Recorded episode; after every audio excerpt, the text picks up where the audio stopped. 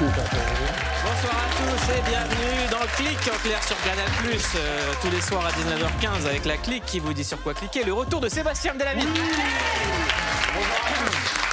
Où étais-tu? Au Japon. Très bien, voilà. Dans le kiff. Qu'est-ce que t'as fait de beau au Japon? T'as découvert quoi? J'ai kiffé, j'ai voyagé, j'ai fait beaucoup de rendez-vous aussi pour le travail, mais j'ai apprécié avec légèreté le temps. T'as rencontré des gens sympas? Des gens sympas, un de mes kiffs. Dimanche, parc Yoyogi et des Japonais qui se déguisent en Elvis, les rockabilly, et qui chantent et dansent. C'est incroyable. T'as bu du thé? Oui. Thé noir, thé vert. Très bon thé. Des très bons barbecues halal, magnifique. Le halal, c'est vraiment bien japonais, étendu au Japon. Ouais, c'est très cool. Très bien. Tu t'es déguisé? Comme d'habitude. Voilà. Évidemment. En quoi? En différents personnages d'animé. Qui, par exemple? Luffy. Très bien. Voilà. Il faut savoir qu'il aime se déguiser, c'est sa passion secrète. Moi aussi. Toi aussi, en quoi? Mais pas on le fait pas le dire à l'antenne. Bah dis-le, allez, vas-y. Non, c'était une vanne. Et du latex? Un peu. Alors, Batman. J'ai senti. Voilà. Ouais. T'as senti l'odeur du latex. L'innocence. Bien sûr. Pauline, tu te déguises, toi? Pas tellement. Non. C'était quoi ton dernier déguisement? C'était. Alors, je m'en rappelle très bien parce que j'ai eu un peu honte. C'était une fraise avec un espèce de gros cerceau comme ça, si bien que sur la photo, en fait, il y avait personne à côté de moi. J'étais toute seule comme ça. Une fraise avec un cerceau? Pourquoi? C'est quoi ça? Stop et tout. C'est fou. Mais comment on décide de se déguiser en fraise avec un cerceau? C'est ma mère. J'étais allée. Qu'est-ce qui se passe? C'est ma maman qui m'avait loué. Pourquoi? Non mais c'est quoi l'occasion? L'occasion c'était quoi? C'était le carnaval. Mais pourquoi le cerceau? Mais oui, pourquoi le pour que ça reste bien gros comme ça, pour que je reste une belle fraise bien juteuse, il fallait que ce soit gros. Et donc du coup, ils avaient mis un espèce de cerceau pour que le truc tienne. À l'intérieur? Oui, un arceau quoi. Je pensais que c'était une fraise qui faisait ça là. Mais oui, du coup, je te jure. Je suis déjà une fraise, l'avoir marché c'est beaucoup, mais une fraise qui se déplace comme ça. Tu dis ah ouais, c'est vraiment c'est beaucoup quoi. Et toi, Freddy, les déguisements? Un cowboy. Les Jones. J'ai dû être sérieux pour une réunion. J'étais déguisé en mec sérieux, il faisait pas de blagues. Non, il y en a eu un récent. Qu'est-ce qu'il est sérieux dans cette émission? Il est sérieux, lui, c'est un déguisement. Avec nous, au sommaire de l'émission, on vous présentera Bruce Dombolo. Son histoire est incroyable. Ancien footballeur, devenu braqueur. Il est maintenant acteur et ses vidéos sur TikTok cartonne où il est champion de puissance 4. On cliquera aussi sur les baskets de légende avec Sébastien Delavitte et Rabbi Sneakers. Tu connais Rabbi Sneakers? Maintenant, oui. Tu vas découvrir, vous avez la même passion, les baskets. D'accord. Et nous sommes avec une voix légendaire qui est avec nous, qu'on a invitée. C'est la voix d'En Aparté. Bonsoir Nathalie Lévy. Bonsoir Mouloud Achour. C'est bizarre, on est dans un aparté tout de suite. Hein? Qu'est-ce qu'on doit faire? Je sais pas. Est-ce qu'on doit aller? Alors, est-ce que c'est un mur porteur? Moi, j'ai toujours rêvé d'une collaboration, c'est que la voix d'En Aparté dise « Je suis la voix ». Elle peut le faire. Ah ouais? Non mais Mouloud, je peux pas le faire. Vous m'avez traité de légende. Je suis pas une si vieille dame que ça. C'est pas possible. Nathalie, est-ce que vous pouvez dire « Ici la voix ». Ici la voix. Voilà, c'est incroyable. C'est incroyable. Quel crossover des crossovers. Alors, est-ce que vous pouvez demander à Freddy ce qu'il doit faire, s'il doit se lever, aller toucher à quel endroit? Alors, qu'est-ce qu'il doit faire? Freddy, venez me chercher, je suis perdu, moi. Ça marche des fous. J'ai l'impression que je suis dedans, quoi. Nathalie Lévy est avec nous.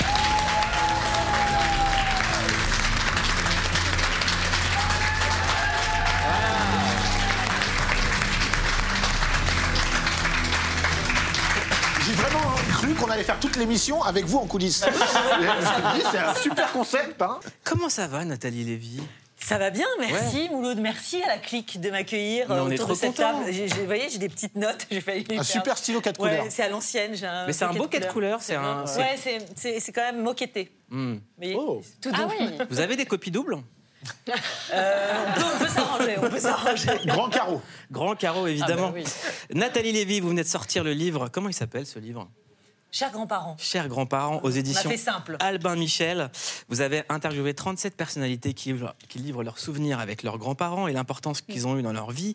Les vraies stars du livre ne sont pas Yannick Noah, Patrick Breuel, Marc Lavoine, Sylvie Vartan, Dominique Farugia, mais ce sont Papa Tara, Dédi Mémère, Pépère Titi, Mémé Francine, Pépé Marcel, Pépé Riton, Mémé Malou, Kaki et Ninette. C'est bien ça? Ouais, c'est ça.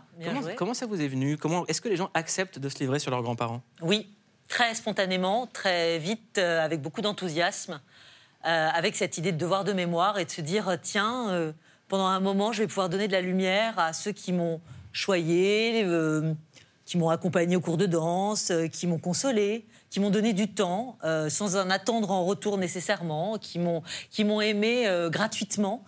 Oui, en fait, ils n'avaient pas du tout imaginé qu'on pouvait les interroger là-dessus. Ils étaient souvent perplexes face à ma demande. Et puis, très vite, ça a déroulé. On s'est retrouvés dans des face-à-face avec, je me souviens très bien, Stéphane de Gros. C'était pendant le confinement, donc il est venu à la maison.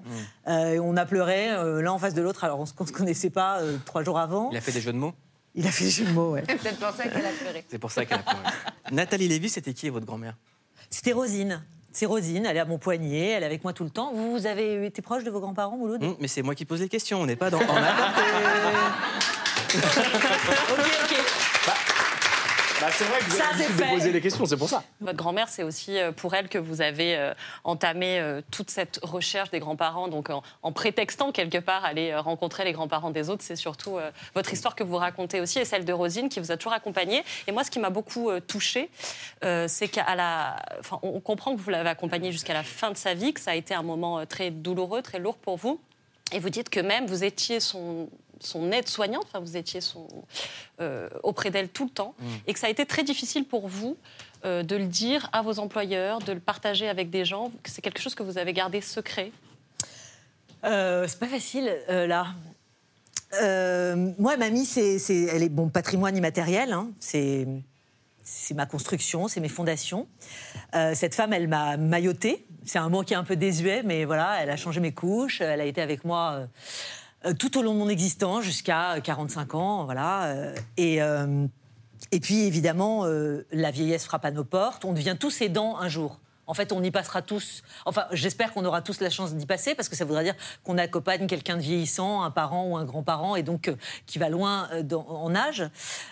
Donc, quand on se retrouve face à cette situation, et qu'on aime fondamentalement, on se décuple, on se dédouble aussi pour être au chevet de cette personne. J'étais le matin avec elle, l'après-midi, j'allais bosser effectivement mes émissions du soir. Et puis il n'était pas question du tout que je le dise, il n'était pas du tout question que je l'assume, parce que c'était pas du tout de bon ton de pouvoir avoir autre chose que l'info en tête et être autre chose que dédié à l'information. Et puis les aidants, parce que c'est comme ça qu'on les appelle. Aujourd'hui, il y a un vrai nom, ils sont reconnus, même s'ils restent très invisibles, cette catégorie. Et pourtant, c'est 8 à 11 millions de personnes. Comme c'est un besoin invisible, il n'y a pas de réponse, en fait. Il n'y a pas de réponse politique, il n'y a pas de réponse des pouvoirs publics. Donc oui, je ne pouvais pas l'assumer. Il fallait que je sois droite dans mes bottes, que j'avance bien en tête. Il y a aussi la notion de l'héritage immatériel. Ouais. Qu'est-ce qu'elle vous a dit qui reste toujours gravé dans votre mémoire ou dans votre cœur, qui vous aide à traverser des épreuves ? Ma mamie, elle a été veuve à 29 ans, déracinée de surcroît ensuite pour quitter l'Algérie vers la France. Elle a élevé ses filles en étant une femme seule toute sa vie. Et moi, ce que j'ai toujours entendu, c'est « t'as tes 2 bras, t'as tes 2 jambes, t'avances ». Alors autant vous dire qu'il n'y a pas beaucoup de temps pour la psychologie, pour l'écoute de soi, etc. Et aussi, elle disait beaucoup, et je m'en suis souvenue grâce à ma tante récemment, elle disait toujours...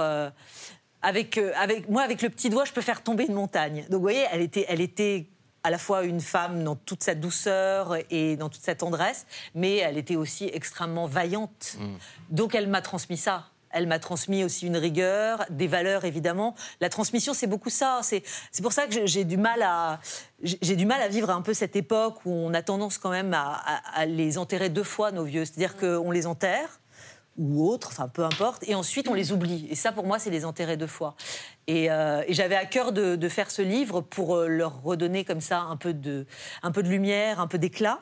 Merci Nathalie Lévy, vous restez avec nous ? Ah bah si vous voulez bien, moi, avec plaisir. Vous faites partie de la clique là, ça y est. Tous les jours, on vous dit sur quoi cliquer. Aujourd'hui, on clique sur quelqu'un avec un parcours exceptionnel. Il s'appelle Bruce Dombolo et Bruce Dombolo est avec nous. Allez, c'est parti. Bruce Dombolo, bienvenue dans Clique. Moi j'ai dit Bruce, il faut raconter sa vie parce qu'elle est dingue et c'est les genres de parcours qu'on aime chez Clique parce que c'est des gens dont la force m'impressionne tout simplement. Vous avez 37 ans.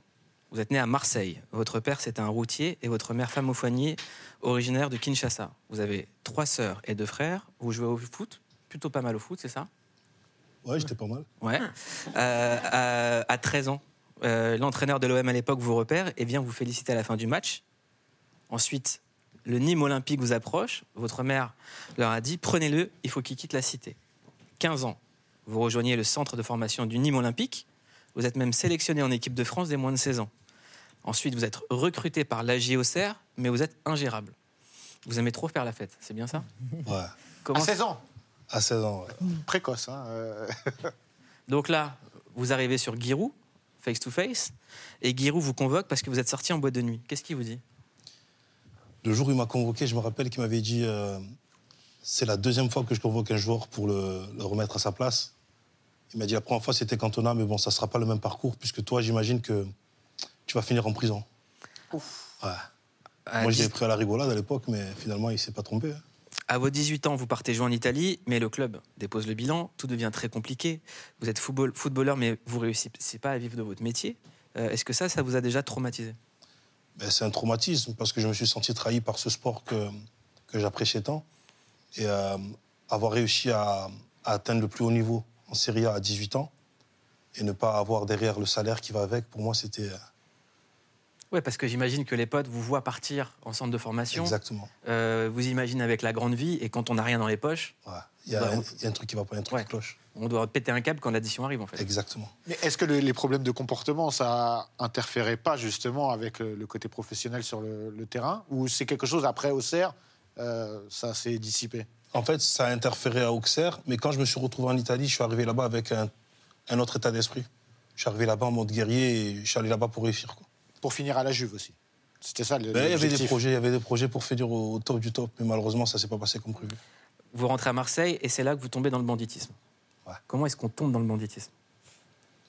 Il y a des gens qui tombent de leur plein gré. Moi, je fais partie de ces gens-là, malheureusement, parce que vu que financièrement, je me suis retrouvé avec des charges, je me suis mis une pression, j'avais une famille assumée. Quand je parle de famille, je parle de mes frères, mes sœurs, ma mère, parce que mes parents s'étaient séparés, du coup... Je me suis mis une pression. Je me disais que c'était à moi de prendre ma famille en charge. Et du coup, j'ai pas réfléchi. Je suis parti voir des amis qui faisaient un peu de bêtises. Et je leur ai demandé de bien vouloir m'intégrer parmi eux. Et voilà, c'est comme ça que j'ai intégré une équipe de braqueurs. Donc à 20 ans, vous êtes incarcéré pendant 2 ans après un braquage à main armée. A priori, c'était avec des armes factices, c'est ça ? Ouais. Et ça a mal tourné. Qu'est-ce qui s'est passé ? Ce qui s'est passé, c'est que moi, je me suis lancé dans les braquages, mais je me considérais pas vraiment comme un braqueur. Du coup, je me suis retrouvé incarcéré. J'étais un suiveur quand je me suis retrouvé incarcéré. Et ces 2 ans d'incarcération m'ont fait du mal. C'est-à-dire que je suis sorti détruit psychologiquement et je suis devenu un leader, en fait. Mmh. Et en sortant de prison, en fait, la prison, elle m'a transformé en vrai délinquant. En fait, vous avez appris le crime. Exactement. Parce que c'est là-bas que vous êtes fait un réseau ? Exactement. Un réseau, une réputation. Après, quand tu sors de prison avec une réputation que tu t'es faite à l'intérieur, dehors, tu te dois de l'assumer. Et malheureusement, j'ai continué. J'ai pas hésité en sortant de prison. 23 ans, vous sortez de prison, ouais, vous montez votre propre bande, plusieurs braquages, et vous dites un truc dingue, c'est qu'à un moment, c'est plus l'argent, la motivation, c'est l'adrénaline. Ouais.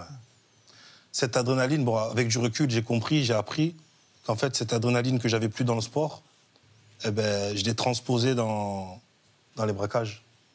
Ce truc d'avoir la pression, de vouloir à chaque fois me confronter à des dangers, à du risque. Et des fois, on réussissait des braquages, on avait de l'argent, on pouvait se mettre à l'abri pendant quelques temps. Vous expliquez que pour vous en sortir en prison, il faut être un loup, alors qu'à la base, vous étiez un bisounours. Est-ce qu'avec du recul, vous arrivez à analyser la transformation que ça a eu en vous, en fait, sur votre nature profonde ? Ben oui, parce qu'en fait, moi, à la base, j'ai grandi dans un quartier, j'ai connu un peu tout ce qui est violence, tout ça. Mais rentré en prison, je suis rentré avec une peur au ventre. Et je voulais pas que cette peur se fasse sentir, donc je faisais semblant d'être quelqu'un qui était assuré, qui était sûr de lui, alors qu'au fond de moi, j'avais peur. Comme je l'ai dit dans le Parisien, je me faisais pipi dessus, quoi. Mais les gens ne le voyaient pas. Et à force de faire semblant d'être sûr de moi, à force de faire semblant d'être plus fort que tout le monde, eh ben, au final, je suis rentré dans ce personnage et ça faisait partie de mon quotidien d'être méchant, tout ça. Et malheureusement, après, ça te suit, quoi. Le dernier braquage, c'est en 2010. Il se déroule dans une ville où Nicolas Sarkozy, alors président, tenait un meeting. Vous saviez pas.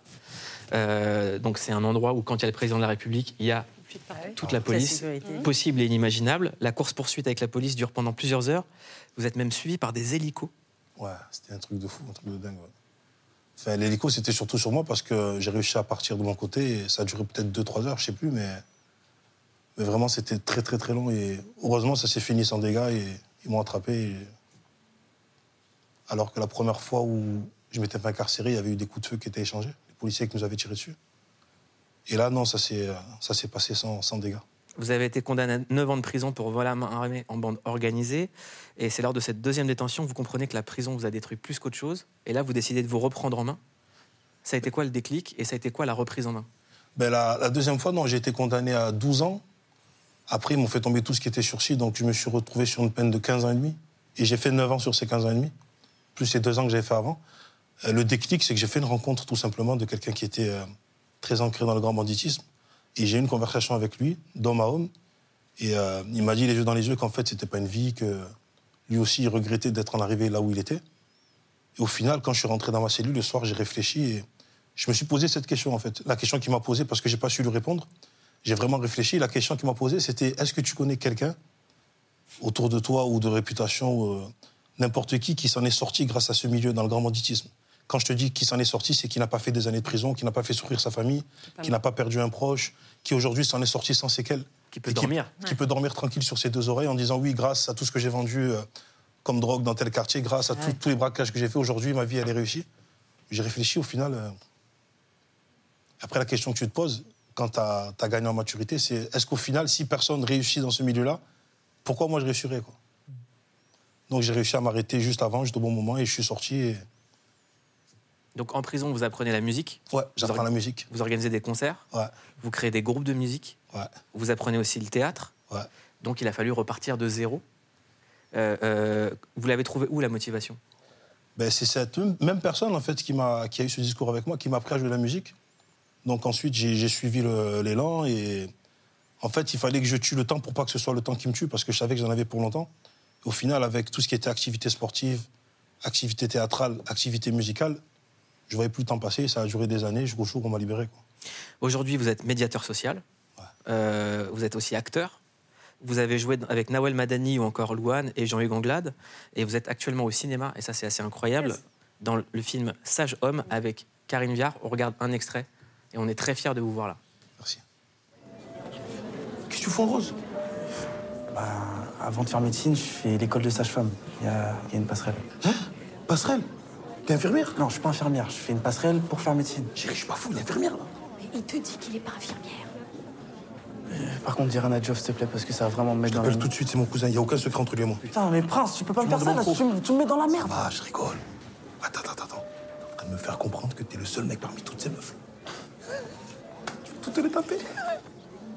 Respecte ta femme. Et on compte sur toi pour réussir dans la famille, d'accord? Ok.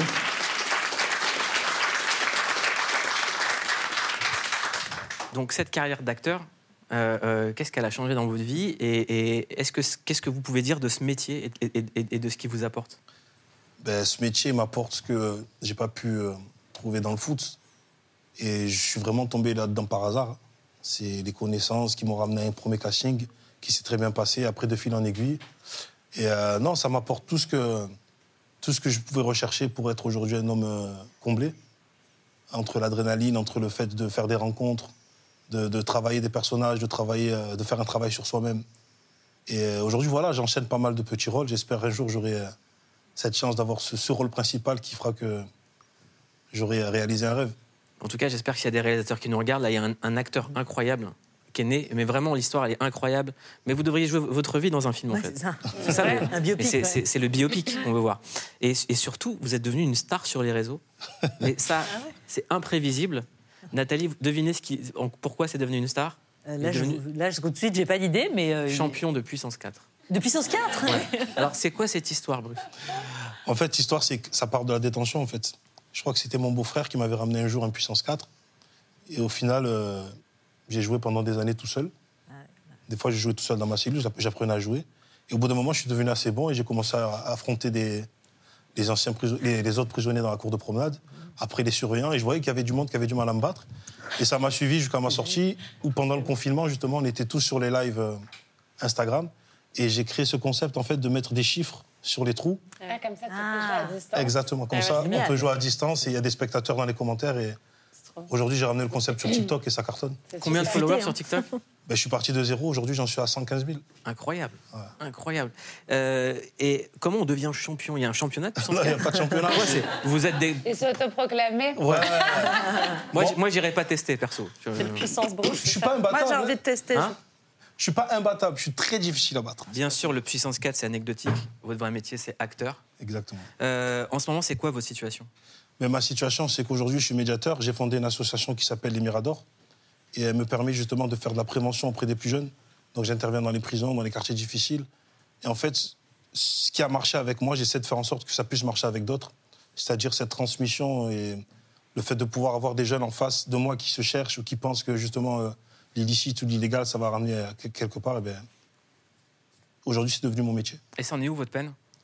Bon, mais ma peine, c'est compliqué parce que malheureusement, il me cherche encore des noises. Et il n'y a pas longtemps, j'étais encore incarcéré pendant 3 mois. Mmh. Ce qui m'a empêché de pouvoir faire les avant-premières, tout ça. Et là, j'ai un bracelet électronique. J'espère que le 2 avril, je vais le retirer et je vais pouvoir être libre de mes faits et gestes. Là, je le rappelle, parce que cette émission, on l'a enregistrée à l'heure, vous pouviez être là, parce que le soir, vous n'êtes pas là. Exactement, oui. Ouais. Ouais. C'est bien de préciser. Non, mais c'est pour ça, mais je remercie Florian, notre programmateur, parce qu'on est content de vous avoir reçu. Et en tout cas, on vous donne de la force et on soutient de ouf. Voilà. En tout cas, merci beaucoup. Merci beaucoup.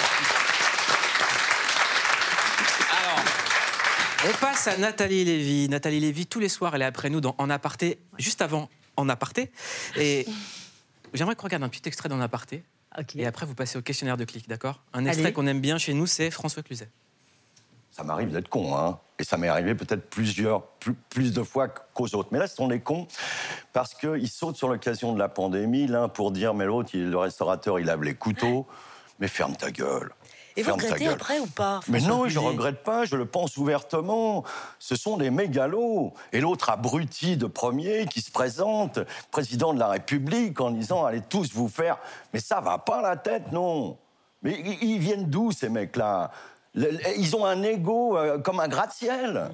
Qui nous foutent la paix ? On est suffisamment dans la merde. Qui nous donne de l'espoir ? Il n'y en a pas un qui donne de l'espoir. Ils sont tous là à dire « Mais ta gueule !»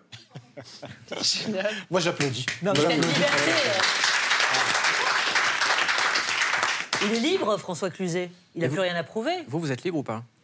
Ah, c'est une bonne question. D'après vous. Je peux ne pas répondre aux questions. Non, je plaisante. Oui, je suis libre. Je suis libre de. Enfin, je suis libre de faire tomber la cuirasse. Enfin, en tout cas, c'est ce que je m'emploie à faire. À prendre des biais qui sont les miens, qui sont dans ma nature. Cette émission, c'est un archipel, c'est un atoll. L'idée, c'est pas d'être en front... Pardon ? Non. Ah. Elle était tentante. D'accord. Non, donc l'idée, c'est de contourner, en fait. C'est de pas y aller de biais, c'est pas d'y aller en frontal. Ben nous, on va y aller en frontal, Nathalie Lévy, parce que c'est l'heure du questionnaire de clic. Ouais. Ok, donc je vais te passer. Clic. Alors, Nathalie, combien de temps passez-vous chaque jour sur un écran ? Bon, franchement, j'ai menti au questionnaire. Parce que moi, j'ai 4 heures, mais ça a l'air mytho. Hein. Elle est trop mignonne, elle est trop honnête, elle a menti. En fait, c'est ça. Non, c'est une calamité. Ouais. Non, mais sincèrement, enfin, je veux dire, entre Twitter, le fil, parce que ça revient à un fil AFP, en fait. Hein, donc voilà, je m'en sers comme ça. Et puis, alors, pour le coup, je suis pas du tout TikTok. Je connais pas, je maîtrise pas, j'ai même pas essayé d'y aller. Mais Instagram, pour moi, c'est comme un magazine, en fait. Ça a remplacé le papier. Et j'avoue, autant le livre, j'ai besoin du papier. Autant Instagram. Et vous stalkez des gens sur Insta ? Je quoi ? Vous stalkez des gens ? Ça veut dire quoi, stalker ? Vous suivez des gens en secret sans qu'ils le sachent. Voilà. Oh bah ouais, enfin je veille quoi. Bah je suis en tout cas des gens. Ça, est-ce que vous êtes la maman qui suit ses enfants comme ça ? Alors pas encore parce qu'elle a que 10 ans et donc elle va encore à l'école avec la nounou, etc. Donc, avant d'aller dans les manifs. Voilà. Mais j'ai tout prévu pour l'année prochaine, la 6e, ce sera la montre. Bracelet électronique. C'est ça. Ce sera la montre connectée, donc pas d'écran, etc. Non, je suis un peu une rabat-joie sur le sujet. Elle joue au puissance 4 ? Ouais, on fait des parties, on fait des super matchs.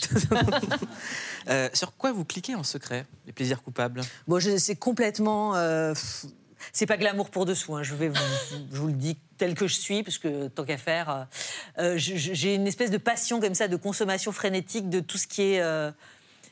aménagement, de tout ce qui est installation, de tout ce qui est... aménagement asiatique. En fait, donc vous êtes dans un aparté jusqu'au bout en fait. Alors pas du tout. C'est pas le rangement, c'est l'aménagement. C'est l'aménagement et il y a une vraie différence, c'est-à-dire que par exemple en Asie, ils ont à cœur voilà, c'est exactement ça. C'est des lits qui se transforment en baignoire, c'est des tabourets qui se transforment en couchette, en ce que vous voulez. Moi je suis fascinée. Mais ça peut peut-être être une nouvelle version d'un aparté avec des lits partout. Franchement, ça veut son pesant de cacahuètes ou pas ? Les mecs ils peuvent tout faire avec un objet, avec non ? Avec un meuble, c'est impressionnant. Si, mais moi je trouve ça fascinant. On peut regarder ça des heures et des heures. Ça vous intéresse de découvrir un compte Instagram de dingue ? Ah oui, je veux bien, complètement. Ce compte s'appelle Rabbi Sneakers.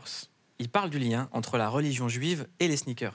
Et vraiment, c'est pas une blague. Il parle des sneakers comme il pourrait parler de spiritualité. Il sera avec nous juste après ça.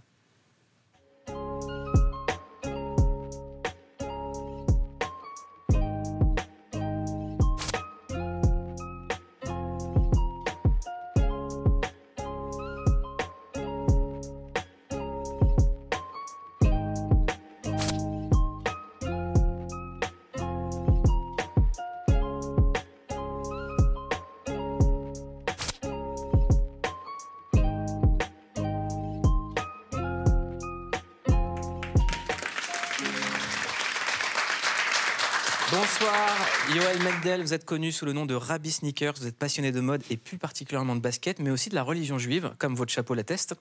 Vous vous appelez Rabbi Sneakers et vous êtes vraiment rabbin. Oui, je suis rabbin en partie, on va dire. Il y a plusieurs diplômes pour être rabbin, pour répondre aux questions, pour trancher les lois juives. Rabbin intermittent. Je suis rabbin intermittent. Comment ça vous est venu l'idée de parler de sneakers et de religion ? C'est quoi le rapport entre les deux ? Alors c'est intéressant parce que la chassidoute, donc la partie un peu mystique, on va dire, de la Torah, elle explique que tout est lié à la divinité. Pourquoi ? Parce que Dieu a créé un monde du néant, et il en a créé de la matérialité. Et donc à l'inverse, nous les hommes, on est censé prendre cette matérialité et l'utiliser pour l'élever vers le spirituel, la rendre du néant, nous.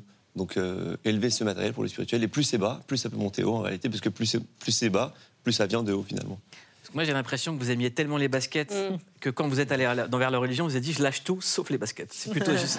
c'est mon interprétation de ce qui se passe. On peut voir ces baskets ? Ouais, c'est quoi vos baskets ? Là, c'est des Sacai. Je sais pas comment je peux les montrer. Là, lever la jambe. La jambe comme ça. Allez, faites voir les baskets. C'est une paire de Sacai plutôt classique, waffle, confort. Waffle, on précise, waffle LD waffle. Là, voilà. C'est tous des waffles. Il y a 20 waffles LD waffle. Ce qu'on appelle les Sacai rabbiniques. Non, vous battez pas les sneakers. Non, mais je tiens à rectifier. Il n'y a pas que des waffles. Il y a de la blazer aussi. Ouais, sur les départs. Oh là là, il y a un gros. Oh là là. Qui va être le champion des sneakers ? Votre passion est née lorsque vos frères sont rentrés de New York et vous ont offert une paire de Jordan 6 Pistons. Quand vous étiez plus jeune, vous portiez votre kippa personnalisée assortie à vos baskets, c'est vrai ? C'est vrai. J'avais une collection de kippa. Bon, je les ai encore, mais je les mets plus trop. Avec les Jumpman dessus ? Avec le Jumpman, exactement. Au Sneakers Event, il y avait aussi Chamogé qui avait pris la photo. Il y avait Stan Smith, il y avait Madame Les Colettes. Voilà, on a tout ce qu'il faut ici. Ah oui. Donc j'avais ma petite collection, c'était, ça faisait toujours effet. Qu'est-ce qu'elles vous apportent, ces baskets, en réalité ? Waouh, qu'est-ce qu'elles m'apportent, les baskets ? Je peux marcher déjà, c'est plus pratique, beaucoup plus pratique. Non, et puis c'est la petite touche un peu mode en général. Non, mais est-ce qu'il y a un rapport affectif ? Est-ce qu'il y a quelque chose de lié à l'enfant ? Nous, par exemple, on aime les baskets tous les deux. Mmh. Et souvent, les baskets qu'on va être très fiers d'avoir, c'est celles qu'on ne pouvait pas avoir quand on était petit. Exactement, il y a un lien affectif et culturel, pour le coup, qui est très lié à l'époque, en tout cas pour nos générations. Ouais, comme vous l'avez dit, quand mes frères m'ont ramené la paire des États-Unis, c'était la paire de Jordan, c'est ma première paire de Jordan, C'était à l'école, j'avais la paire de Jordan, quoi. C'était dingue. Et puis, au fur et à mesure, j'ai acheté des petites paires à droite à gauche. C'était un peu la mode aussi, vous savez, les URH, les Rush Run, les Free Run. Donc j'ai acheté un peu tout, n'importe quoi. Et puis, au bout d'un moment, après, on s'affine un peu. On achète des petites paires un peu qui sont inatteignables, comme vous dites, et celles qu'on a toujours voulu, qu'on n'a pas pu acheter. Aujourd'hui, cette passion, c'est devenu un business pour vous aussi. Vous proposez l'achat des paires que vous certifiez cachères avant de les envoyer. Alors, c'est quoi ? Alors là, c'est incroyable. Comment cachérise une paire de baskets ? Comment on cachérise une paire de Jordan ? Entre nous, c'est pour la blague. Il n'y a pas de... C'est les mêmes. Non, c'est pour le truc, c'est sympathique. Ça colle avec le monde de la sneaker. C'est un zip à la Off-White. Donc c'est mignon. Je le mets, c'est un petit goodies, quoi. Et qu'est-ce qui vous disent les gens de votre communauté sur les réseaux qui vous suivent ? Les gens sont contents. J'ai jamais eu vraiment de retour un peu négatif. Ça va. Des États-Unis un peu plus. On ne vous accuse pas trop de marketer la religion, d'en faire un outil marketing? J'ai eu ça aussi, mais c'est très rare. Et puis franchement, alors, à savoir que je n'ai pas fait ça pour le marketing au départ, okay. C'était ça pour la passion, parce que j'aimais le basket, j'aimais la religion, j'ai trouvé ça un peu sympathique, je l'ai fait. Ça a super bien marché, il y a eu Daniel Archem qui a liké dès le début, j'ai eu Vogue qui m'ont contacté, donc ça a super bien marché. Et puis au fur et à mesure, les gens ils cherchaient à acheter des paires, donc ça s'est fait comme ça. Est-ce que vous êtes un rabbin hype? On peut dire ça. Ça vous fait kiffer, hein? Ouais. Et nous, on est avec le prince de la sneakers, Sébastien Delavitte, et c'est l'heure de parler de sneakers dans... La légende. Dans la légende.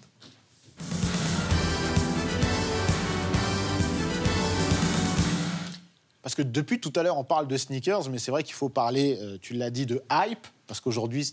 La sneakers est globalisée dans la hype et la collab fait partie de la hype intégrante. C'est le truc dont on parle depuis plusieurs années et certaines d'entre elles... Est-ce que s'habiller en fraise avec un cerceau, c'est la hype ou pas?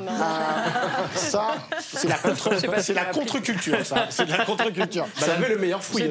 Parmi les fruits, elle avait la hype de la fraise. C'est vrai qu'il y a hyper antioxydant, la fraise. Hein. Ouais, bien sûr. On va rappeler un petit peu ce qu'est le but d'une collab. Une collab, c'est une marque qui s'associe avec une autre marque, avec une personne, avec un shop, ou avec une licence, bref, avec une entité, pour créer un produit commun. Ça peut donner des trucs charmés, pas que.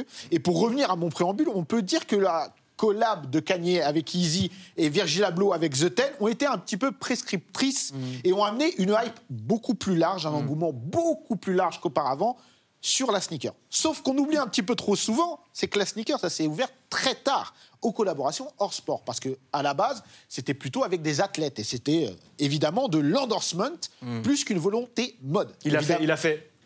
Non, c'est vrai. Encore. Bah, Michael Jordan. Et vous parliez de Michael Jordan, évidemment. Sauf que maintenant, on connaît Jordan comme une marque. Mais à la base... J'espère que tout le monde le sait quand même. C'est un athlète, et peut-être le plus grand athlète de tous les temps.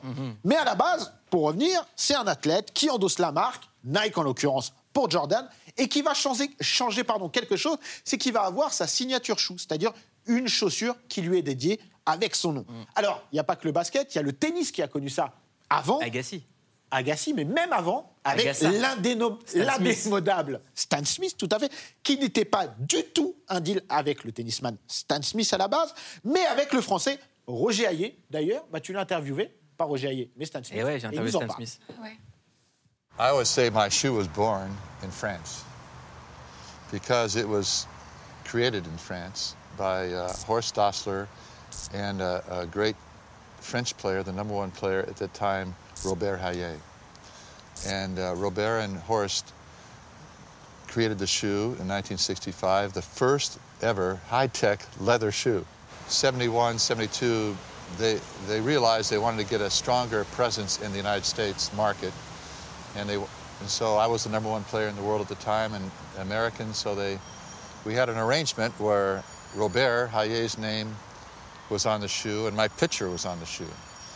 For about 3 years, and then at that point in time, it evolved off the shoe, and so then it was just my name. Là, on parle du tennis, et il y a un truc qui va faire exploser l'endorsement de la chaussure de sport, c'est les années 80 et 90, avec l'explosion du basket et de la NBA. On a évidemment Shaquille O'Neal, avec la Shaq chez Reebok. Voilà, on le voit, incroyable. Avec la première édition. On a également une pub que je veux qu'on regarde parce qu'elle est emblématique de toute cette époque. On veut qu'on la regarde. Allez, Converse, Larry Johnson, Grand Matt Johnson. C'est cadeau.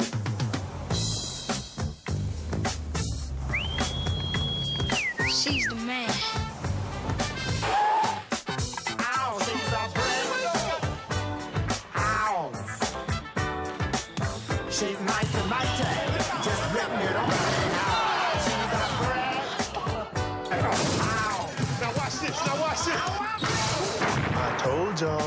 Stay out of the lane, England. Juste un petit mot sur ce genre de pub, c'est qu'à un moment donné, les athlètes et les basketteurs en particulier étaient des superstars. C'était les premiers influenceurs, parce qu'on utilise ce terme-là. À l'époque, on comptait sur eux pour vendre des chaussures de sport. Il va falloir attendre vraiment des années pour que ce phénomène de collaboration s'étende à d'autres domaines que celui du sport. Et pour revenir à des choses très récentes, on va dire, il y a évidemment la musique avec notamment Travis Scott qui a cartonné en termes de collaboration sneakers.